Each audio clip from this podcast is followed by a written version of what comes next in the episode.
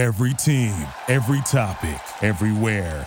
This is Bleav.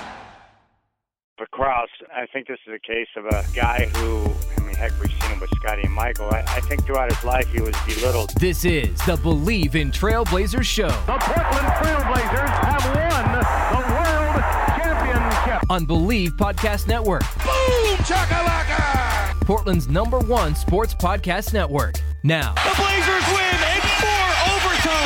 140 to 137. Here's your host, Jordan Schultz. No time to waste. Let's get right into it. This is episode 18 of Bleav in Trailblazers on the Bleav Podcast Network. Bleav is Portland's number one sports podcast network. We believe in our teams. Do you believe? You can find us wherever you get your podcasts Apple Podcasts, iHeartRadio, Spotify, Luminary, Stitcher, and TuneIn. You can hit me up on Twitter on the air Jordan with an O. Give me topics that you want on the show or any burning Blazers questions you have, or if you just want to tell me I'm crazy, a lot of people do. A really fun episode 18 of Bleav in Trailblazers. We have one of the best sports minds in the Northwest coming on to talk Blazers. Joining us now on Bleav in Trailblazers, he has been a longtime host in the Portland sports radio arena. He has just been very, very good at his job, and he is very well known to all Portland sports fans on NBC Sports Northwest, Rip City Radio 620, every day from 3 to 7. It's Chad Doing. Chad, it is so good to talk to you. What's going on, man? Hey, what's up, Jordan? Great to hear your voice. Glad to hear you well. And, uh, yeah, man, I, it's uh, hey, we're we're we're getting into uh, the summertime. It's nice to see the sunlight out, even though we're stuck at home. I like the blue skies, but definitely like you and everyone else missing sports, man. But it's great to hear your voice, buddy. Glad to see you're well. Absolutely, ditto. I'm glad that you and the rest of the family are healthy right now, Chad. Really means a lot to see that you're still out uh, giving content every day for you know people to be entertained by. Because I'll tell you what, sports is the release that we all need right now, and unfortunately, that's what we're missing. Uh, but let's just start off with some good news this week in the world of the Portland Trailblazers. Finally, something positive to talk about in the world of the NBA. Uh, the Blazers practice facility, as of May 8th, officially announced by the NBA this week that all practice facilities are going to be open to players. Major social distancing restrictions required, though, which of course is smart. So I, obviously, it's a good thing, Chad. Do you think that this means the NBA is any closer to getting going again? Well, I think um, it's nice to know that you know the players. I believe, based on what I read, I think it's uh, four players uh, in the facility at a time, and they have to maintain distance. Um, they're not going to be allowed to play, you know, like pickup basketball, but they can get in there and work out. I think that's critical for a lot of the guys because you know they're they're like the rest of us. They're at home. They're stuck. They don't have a place to shoot hoop. They don't have a place to work out um, and they've really had that structure they're so accustomed to just get obliterated by the pandemic. So I think it's great that we're going to see these guys get back into the facility.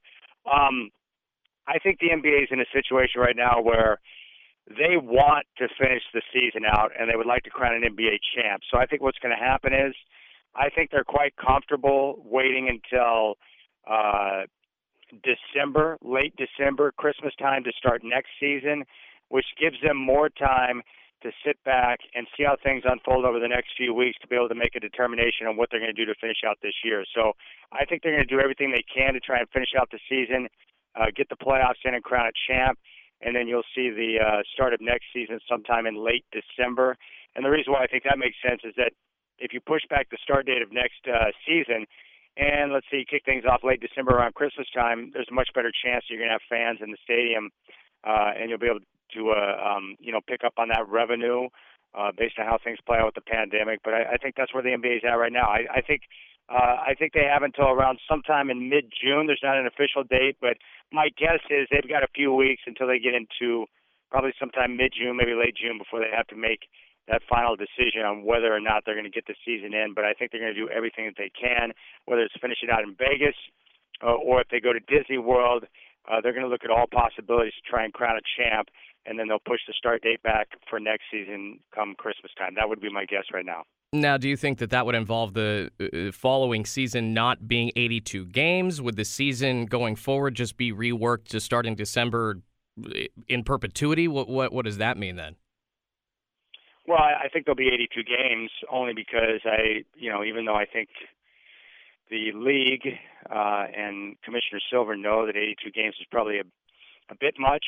You know, where are you going to replace that revenue? So no, Yeah. I, I think it'll be an 82 game schedule, and I think what'll happen is is uh, with the change in schedule, meaning your start dates, uh, let's say Christmas, that means the uh, regular season into the playoffs will continue through the summertime, and you'll have a champion sometime probably in August, maybe closer to the beginning of September. I think what the league will do is, you know, they've talked about changing the schedule around for years, and I think now's an opportunity uh, to test it out. So I think they'll be monitoring everything. They'll Yeah. be monitoring uh, the schedule, how they can space the games out, and then I think what they'll do is they'll really pay attention to uh, the TV ratings and how things, uh, you know, work, especially come summertime when the playoffs are going. Are people watching the games on TV? Uh, are people turning into, uh, you know, the playoffs and the finals, uh, even though they normally take family vacations during that period of time? It'll be a period of evaluation, and I think from there they'll be able to make a decision long term on how they want to handle the schedule and whether or not that would be something that would become permanent. Now, Chad, I've talked about this already on Bleav in Trailblazers. Uh, Golden State Warriors head coach Steve Kerr, uh, he gave an interview talking about how his mindset is off season. He's already looking and acting like he is preparing for next year. Would that be a benefit for the Portland Trailblazers at this point now that the practice facility is actually open? Or should teams like Portland, who, you know, still has a shot to make the playoffs, three and a half games out behind the Memphis Grizzlies when the season was suspended back March 11th, what is their ideal mindset going forward? Well, I think that varies team to team. You got to keep in mind with the Warriors, they don't want the season to continue. Uh, and it's very simple. They, they went through a great effort to tank off the year. They wanted to get a good draft pick. When Curry got hurt Yeah. early in the season and they didn't have Klay Thompson, they made a decision. You know what? We got a lot of goodwill in the bank. We'll uh, tank off this season. We'll rest. We'll get them healthy. We'll have a good draft pick, and we can restructure the team and go out and look to make a championship run the following year. The problem is now for the Warriors, uh, Steph Curry's healthy. So if you if you come back and the Warriors have to finish out the season, and you got Steph, and let's say maybe you have Klay now that he's possibly healthy coming off the knee injury, uh, they're going to win more games. And I don't think they want to do that. They want that draft pick, and they want to be uh, they want it to be as good as possible. So they don't want to finish out the year. Um, they would much rather the season end so they can just move on and start their off-season uh, program. If you're the Trailblazers, uh, different situation where when the season uh, got postponed, uh, they were beat up. Dame was tired. You know, he was coming off that that injury right before the All Star break. Uh, Zach Collins was out. Uh, Nurkic was set to make his return. He's been out for you know over a year now. They were a beat up team that lacked depth. Uh, that was you know getting by on fumes. But now, you know, if you restart the year, Nurkic's going to be on the floor. You'd have to assume Zach Collins will be ready to play. Uh, Rodney Hood wouldn't, but you get more guys back and you have a chance to go out there and compete. So I think the Blazers, they'd probably love to get back on the floor, get Nurk some burn before next year, uh, get Zach Collins back into the mix, and they'll be a much better basketball team. So if you're the Blazers, yeah, you probably want to finish out the year. If you're the Warriors, no, you don't because uh, you worked really hard to try and put yourself in a position to get a good draft pick, and now that Steph Curry's healthy, that could change that. So, um, you know, I think it's different for each team. The Lakers, they definitely want the season to continue because they know they got a great chance to go out and win a championship. Yeah. So, um, you know, each team's different in terms of what they're trying to accomplish and, and where they were before the uh, shutdown happened. So, um, I think it varies. But for the Trailblazers now, it's just a matter of health, and, and guys are getting healthier, and and that's the exciting part. If you're a Trailblazer fan, is that when play does resume, whether it's now or we have to wait until next season, we'll get guys back, which is great. Yeah, I'll just put it this way. I hate LeBron, but even I would be sad if he wasn't able to go and make a run at the championship this year. Like that's how much I really think it needs to happen. We're talking with Chad. Oh. Uh, I mean, right? I, I know that he's not necessarily the most lovable player, but that would just be a travesty if he didn't get to make a run with the Lakers in his first season with AD and everybody, and such a great season that they had. Well, uh, I'm going to disagree because um, I think you got it right with your first statement. you can't stand LeBron. I No. can't either. Um, the guy, I just, I can't take it anymore, man. I think he's a big baby, and Mhm. there was, there's nothing I would love more than to watch all these Laker fans, the fake Laker fans, the Bron Bros, crying over the fact that they won't have a chance to go out and win a championship. I would enjoy that because, well, frankly, I don't like the Lakers. and I don't like Laker fans and Bron drives me crazy. And I also enjoy the fact that uh, you know, LeBron fans who didn't grow up watching MJ are getting a healthy reminder of who the greatest player of all time is. So, uh, yeah, anything that brings suffering to that crew, I'm all about it. So, yeah, if the Lakers don't get to finish out the year and they don't win a championship, so be it. The Bron bandwagon. Uh, you, you love to hate it. Absolutely love to hate it. I'm with you. Everything you just said, totally agree. Can't disagree whatsoever. We're talking with Chad Doing, a sports radio host in Portland, Oregon on NBC Sports Northwest, Rip City Radio 620 every day from 3 to 7 in the afternoon, Monday through Friday. So, switching gears really quick, I want to. You just brought up the Last Dance and Michael Jordan. I want to get to the Last Dance that's been on everybody's minds. Uh, but quickly, first, talking about a rumor that has been uh, pretty prominent in Portland media the last couple of years Lamarcus Aldridge returning to Portland.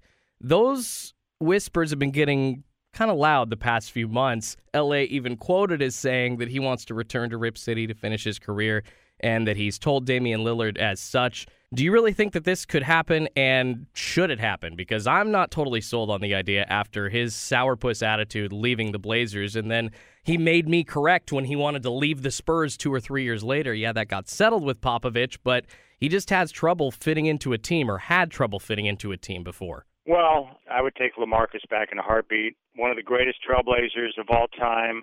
And the reality is, ever since he left, they still haven't found his replacement. They've struggled with that, and so um, if he can still play and contribute, um, then I think if you can have a chance to bring him back in the right situation, you do it. The, you know, the real key is Dame's on board with it.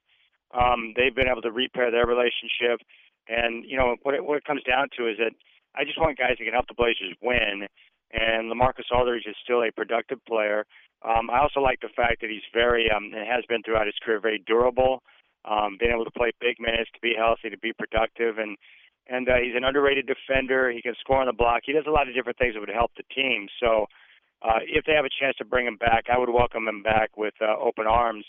Um, you know, uh, and and the reality is that you know he, he's a player, and guys understand that. And if he can help you win, you do it. So I, I would be open to that. I think the big challenge would be uh, it's not about Dame. I think it's more about the front office um, because there were some you know uh, you know, hard feelings there between Neil, Lamarcus, and the way it went down. So they would have to uh, have a discussion and settle it. But if they get on the same page, Dame's on board with it, um, I would definitely uh, welcome it because Lamarcus is one of my favorite Blazers of all time. But most importantly, a very productive player, one of the best in franchise history. And if uh, he wants to come back and finish out his career and they can make it happen, I'd be all about that. Plus, the Spurs at this stage, you know, they know, they got question marks because they're getting older and they they've got to make a decision on what direction they want to take that team. It may make sense for them at this time uh, to move on from Marcus and, and and go younger and look to rebuild. So.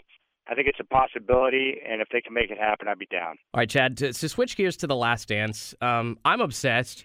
Uh, the documentary about Michael Jordan and the 97-98 Chicago Bulls. Really, it's about Michael Jordan's entire tenure with the Bulls. It kind of jumps around uh, you know, 98 and then back to 89 and then 2001. It's a little hard to keep up with sometimes, but I- have already watched each episode twice. Um, uh, one thing I can't get over is why in the world Jerry Krause would want to blow that team up after 1998. I mean, I was like nine years old then, so I, I didn't really understand it at the time.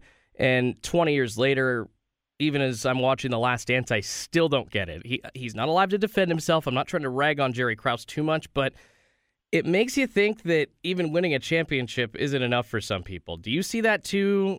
Uh, am I off? Well, first off, with Krause, um, I think this is a case of a a guy who, and I mean, heck, we've seen him with Scotty and Michael. I, I think throughout his life he was belittled. I think people made fun of him. Uh, they made fun of his height, his weight. Um, he was kind of an awkward guy, so I think he's always been insecure.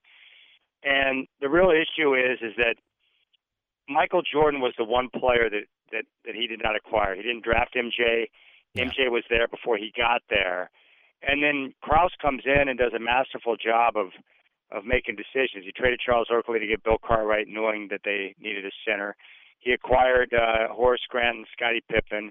Um, he made all the changes to the team through draft, through free agency, through trades, and built a team around Michael. Um, and he did it two separate times to adjust the team, and they had you know two separate three peats and won six titles.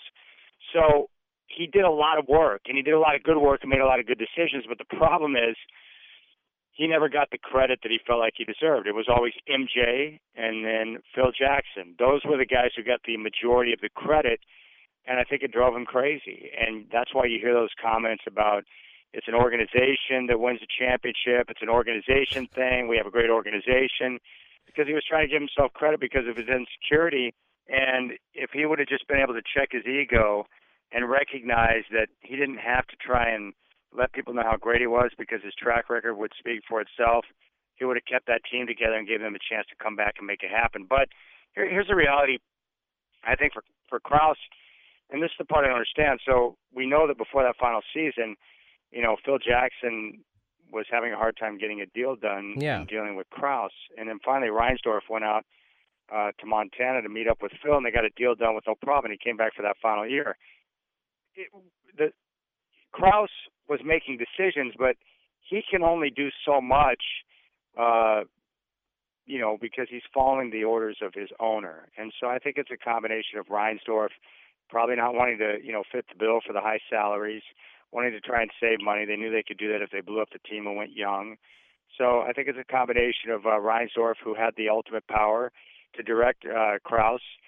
Um, you know, so he should have stepped in and done more, and he didn't. And I think for Krause, insecure, that guy who wanted more credit couldn't get it because MJ and, and Phil Jackson did, and it drove him crazy. And it's unfortunate, but like always, uh, ego, insecurity usually bust up dynasties, and it happened here. So we've seen that time and time again with the dynasties. But I think that's what it comes down to: insecurity. He wanted more credit, and he he wasn't able to get it. So he thought, you know what?